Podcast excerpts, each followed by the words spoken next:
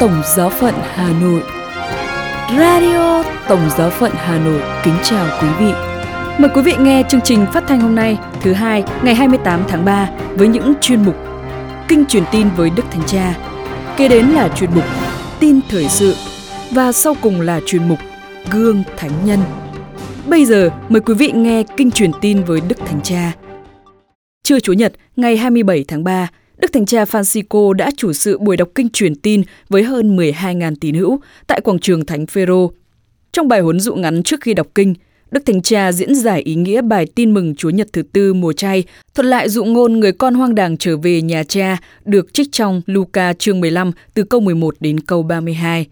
Dụ ngôn dẫn chúng ta đến với Thiên Chúa, đấng luôn tha thứ với lòng cảm thương và dịu dàng. Thiên Chúa là cha, người không những chào đón chúng ta trở về, nhưng còn vui mừng mở tiệc vì người con trở về nhà sau khi đã tiêu tán mọi tiền của. Chính chúng ta là người con ấy và chúng ta cảm động khi nghĩ đến Chúa Cha luôn yêu thương chúng ta dường nào và chờ đợi chúng ta. Trong dụ ngôn còn có người con cả, anh ta bị khủng hoảng trước cách đối xử của người cha. Thực vậy, trong chúng ta cũng có người con cả ấy và ít là phần nào chúng ta bị cám dỗ cho rằng anh ta có lý. Người con ấy luôn chu toàn bổn phận, không đi khỏi nhà. Vì thế anh phẫn nộ khi thấy cha lại ôm người em sau khi nó đã cư xử rất tồi tệ. Anh phản đối và nói, cha coi, đã bao nhiêu năm trời con hầu hạ cha và chẳng có khi nào trái lệnh. Vậy mà, đối với đứa con của cha đó, cha thậm chí còn mở tiệc ăn mừng. Có thể thấy, trong tương quan với cha, anh đặt mọi sự trên sự tuân giữ thuần túy các giới luật, trên cảm thức bổn phận. Cũng có thể đó là vấn đề của chúng ta với Thiên Chúa. Chúng ta không ý thức rằng Chúa là cha và ta sống một thứ tôn giáo xa cách với những cấm đoán và bổn phận. Và hậu quả của sự xa cách này là thái độ cứng nhắc đối với tha nhân mà anh ta không còn coi như em mình nữa. Thực vậy, trong dụ ngôn, người con cả không nói với cha, đó là em con, nhưng là con của cha. Và sau cùng, chính anh ta có nguy cơ ở lại ngoài nhà. Thấy thế, người cha ra và nài nỉ anh ta. Hỡi con, con luôn ở với cha và tất cả những gì của cha là của con. Người cha tìm cách làm cho con cả hiểu rằng, đối với ông, mỗi người con là tất cả cuộc sống của ông. Các cha mẹ biết rõ điều đó. Họ cảm thấy rất cần tâm tình của Thiên Chúa. Đến chỗ này trong dụ ngôn, người cha mở tâm hồn với người con cả và tỏ lộ với anh ta hai nhu cầu, cần phải mở tiệc và vui mừng, vì người em con đây đã chết, nay sống lại. Chúng ta thấy rằng cả trong tâm hồn chúng ta cũng có hai nhu cầu của cha, mở tiệc và vui mừng. Trước tiên là ăn mừng, nghĩa là biểu lộ sự gần gũi đối với người hối hận hoặc đang ở trên đường, người đang bị khủng hoảng hoặc xa cách. Tại sao cần làm như vậy? Thưa, vì điều này giúp vượt thắng sợ hãi và nản trí khi chúng ta nhớ lại những lỗi lầm của mình. Ai đã sai lỗi thường cảm thấy bị con tim của mình trách cứ, thái độ xa cách, rừng rưng và những lời chua cay không hữu ích. Vì thế, theo người cha, cần tiếp đón nồng hậu người con hoang đàng, khuyến khích con tiếp tục tiến bước. Chúng ta có làm như thế không? Chúng ta có tìm kiếm những người xa cách và muốn mở tiệc mừng với người ấy không? Thật là điều tốt lành dường nào một con tim cởi mở, một sự lắng nghe chân thành, một nụ cười trong sáng có thể làm. Mừng lễ không cảm thấy khó chịu. Và rồi, theo người cha, cần vui mừng. Ai có tâm hồn đồng cảm với Thiên Chúa khi thấy sự thống hối của một người, dù những lỗi lầm của họ có nặng nề tới đâu, thì vui mừng vì điều ấy.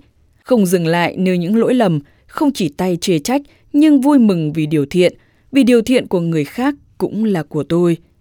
Còn chúng ta, chúng ta có biết vui mừng vì những người khác không? Kết thúc bài huấn dụ, Đức Thánh Cha kết luận, xin Đức Trinh Nữ Maria dạy chúng con đón nhận lòng thương xót của Chúa để trở thành ánh sáng, trong đó chúng con nhìn tha nhân của chúng con. Sau đây là phần tin thời sự tại Tổng giáo phận Hà Nội với những nội dung đáng chú ý sẽ có trong buổi tối ngày hôm nay. Hành trình mục vụ truyền giáo tháng 3 của Đức Tổng giám mục Du Xe Vũ Văn Thiên, giáo lý viên hội thảo về tầm quan trọng của giáo lý trong đời sống đức tin và hưởng ứng sáng kiến 24 giờ cho Chúa tại Tổng giáo phận Hà Nội. Bây giờ là phần tin chi tiết. Hành trình mục vụ truyền giáo tháng 3 của Đức Tổng giám mục Du Xe Vũ Văn Thiên Tiếp nối hành trình mục vụ tại Tổng giáo phận Hà Nội trong năm truyền giáo, vào Chúa Nhật thứ ba của tháng 3 năm 2022, Đức Tổng giám mục Du Xe Vũ Văn Thiên đã chọn đến với giáo hạt Lý Nhân. Trong chuyến truyền giáo của tháng này, Đức Tổng giám mục Du Xe đã đặt chân ghé thăm giáo sứ Dưỡng Thọ, giáo họ Hưng Công thuộc giáo sứ Ngọc Lũ và giáo họ Đồng Chữ. Vào ngày đầu tiên trong chuyến hành trình, ngày 26 tháng 3, Đức Tổng giám mục Du Xe đến với giáo sứ Dưỡng Thọ, tọa lạc tại xã Tiên Sơn, thị xã Duy Tiên, tỉnh Hà Nam. Một giáo sứ với 67 năm vắng bóng chủ trăn hiện diện trực tiếp. Vào ngày 1 tháng 12 năm 2021 vừa qua, Đức Tổng giám mục Du Xe đã bổ nhiệm cha Du Xe Trần Khắc Hạnh về coi sóc. Trong buổi chiều cùng ngày, Đức Tổng giám mục Du Xe đã ghé thăm giáo họ Hưng Công thuộc giáo xứ Ngọc Lũ nằm trên địa bàn xã Hưng Công, huyện Bình Lục, tỉnh Hà Nam. Kế đó, vào Chúa Nhật ngày 27 tháng 3, Đức Tổng giám mục Du Xe đã đặt chân tới ngôi nhà thờ nhỏ bé và đơn sơ của giáo họ Đồng Chữ thuộc giáo xứ Lý Nhân nằm trên địa bàn thôn Đồng Chữ, xã Tiến Thắng, huyện Lý Nhân, tỉnh Hà Nam. Trên đường đến với giáo họ Đồng Chữ, Đức Tổng giám mục Du Xe đã ghé thăm nhà thờ giáo sứ Lý Nhân, gửi lời chào chúc bình an và thăm hỏi động viên bà con giáo dân nơi đây.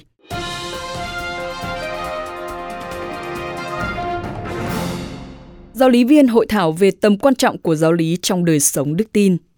Sáng thứ Sáu, ngày 25 tháng 3, tại giáo sứ Xuân Bảng, Ủy ban Giáo lý Tổng giáo phận Hà Nội đã tổ chức buổi hội thảo với chủ đề Tầm quan trọng của giáo lý trong đời sống đức tin. Đây là buổi hội thảo thứ 5 của giai đoạn tiền công nghị Tổng giáo phận. Trong buổi hội thảo, các tham dự viên đã cùng lắng nghe cha du xe Vũ Đức An, tiến sĩ triết học Trung Cổ, trình bày nội dung bài thuyết trình cũng là chủ đề của buổi hội thảo, tầm quan trọng của giáo lý trong đời sống đức tin để các tham dự viên nhận thấy được tầm quan trọng rất lớn của việc học hỏi giáo lý trong đời sống đức tin của các tín hữu. Kế đó là bài tham luận của chị Maria Nguyễn Thị Út, đại diện cho các giáo lý viên trong Tổng giáo phận, trình bày các nội dung liên quan đến vai trò của người giáo lý viên. Trước khi kết thúc buổi hội thảo, Đức Tổng giám mục Du Xe đã đúc kết và loan báo hai tin vui đến các tham dự viên.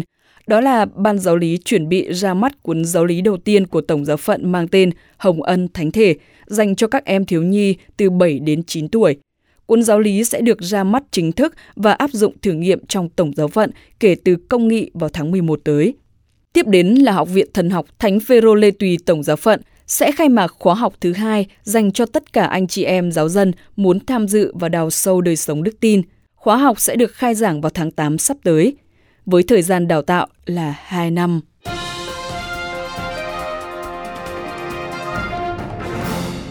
hưởng ứng sáng kiến 24 giờ cho Chúa tại Tổng giáo phận Hà Nội. Đáp lại lời mời gọi của Đức Thánh Cha trong sáng kiến Chầu Thánh Thể 24 giờ cho Chúa, từ chiều thứ Sáu ngày 25 tháng 3 đến chiều thứ Bảy ngày 26 tháng 3, tất cả các giáo sứ, giáo họ, cộng đoàn dòng tu trong Tổng giáo phận đã xuất sáng cử hành sáng kiến này. Cùng với đó, quý cha cũng ngồi tòa để giải tội cho giáo dân.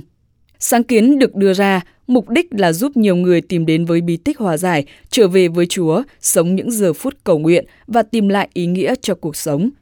24 giờ cho Chúa năm nay, ngoài những ý kiến trên, còn là hiệp ý cầu nguyện đặc biệt cho đất nước Ukraine sớm được hòa bình và cầu nguyện cho công nghị của Tổng giáo phận Hà Nội đạt được mọi kết quả tốt đẹp.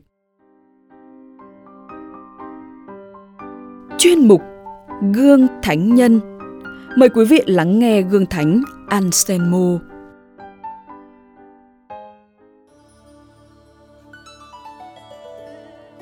Thánh Anselmo giám mục, tiến sĩ hội thánh. Thánh Anselmo sinh tại Aoste, một thành phố nhỏ nằm trên ranh giới Piemont và Thụy Sĩ. Người xuất thân trong một gia đình quý tộc, danh tiếng và giàu có mẹ của người là một con người rất đạo đức, giàu lòng nhân ái và quảng đại vị tha. Cha của người xem ra khô khan vào lúc đương thời, nhưng vào cuối đời, ông đã hiến mình trong một tu viện. Sớm nhận ra ý chúa trong cuộc đời và thấy sự dối trá, gian manh của thế gian muôn mặt, thánh nhân đã quyết dấn thân tìm hiến mình cho thiên chúa trong một tu viện nhưng Ngài gặp không biết bao trở ngại lúc ban đầu. Mãi sau này, Ngài mới được toại nguyện. Vào năm 27 tuổi, Thánh Nhân xin gia nhập dòng biển Đức. Với ơn Chúa, với sự nỗ lực và tính hăng say của tuổi trẻ, thánh nhân đã ra công tập luyện nhân đức. Sự thánh thiện và gương sáng của Ngài đã mau chóng được người ta đồn thổi khắp nơi nơi. Thánh nhân được bầu làm bề trên tu viện. Rất nhiều người đã tới để nghe thánh nhân giảng dạy, chỉ bảo và hướng dẫn trên đường nhân đức. Vua nước Anh băng hà, hoàng đế nối ngôi ra sức áp chế hàng giáo sĩ, chiếm đoạt tài sản của giáo hội. Thánh nhân lên đường sang Anh quốc để can thiệp với hoàng đế. Nhờ ơn Chúa giúp với tài lợi khẩu của thánh nhân và với sự tác động của Chúa Thánh Thần, Thánh Ansemo đã thuyết phục được vị hoàng đế kiêu căng đó. Việc gì Thiên Chúa muốn, Ngài đã thực hiện. Số là vào năm 1093, Đức Tổng Giám mục Canterbury La Phong và là thầy dạy cũ của thánh nhân tạ thế. Thánh Ansemo được chọn lên thay thế làm Tổng Giám mục Canterbury. Thánh nhân đã hăng say phục vụ, lãnh đạo, lèo lái Tổng giáo khu Canterbury càng lúc càng thăng tiến. Tuy nhiên, vì ham lợi lộc trần gian và vì keo kiệt, hà tiện, tham lam, vua Anh quốc lúc đó và các nịnh thần của vua ra tay lăng mạ, vu khống hội thánh Chúa Kitô. Thánh nhân đã nỗ lực hết sức để cản ngăn vị vua tham lam và bọn nịnh thần, su thời của vua, nhưng vua không nghe. Thánh nhân trở về Roma tham dự công đồng Paris chống lại lạc thuyết của những người Hy Lạp cố chấp, cứng cổ. Trong công đồng Paris, Thánh nhân đã minh chứng cách hùng hồn, tế nhị và logic về tín điều Chúa Thánh Thần do Chúa Cha và Chúa Con nhiệm sinh. Vua Henry thứ nhất lên ngôi thay thế vị vua tiền nhiệm tham lam, hà tiện, keo kiệt đã cho mời Thánh Ansemo về lại Anh quốc để lấy lòng dân chúng. Tuy nhiên, với tuổi cao sức lực suy tàn và cùng kiệt, Thánh Ansemo chỉ trở về địa phận được thời gian ngắn – Ngài linh cảm giờ cuối cùng đã tới. Giờ mà Chúa Giêsu nói, bây giờ là giờ con người được tôn vinh. Thánh nhân đã lãnh nhận các bí tích sau hết một cách sốt sáng và ra đi về với Chúa ngày 21 tháng 4 năm 1109. Thiên Chúa đã thưởng công Ngài và giáo hội với bao công đức. Với sự uyên bác về tư tưởng đã tôn phong Ngài, nâng ngài lên bậc tiến sĩ hội thánh. Radio Tổng giáo phận Hà Nội, xin chào và hẹn gặp lại.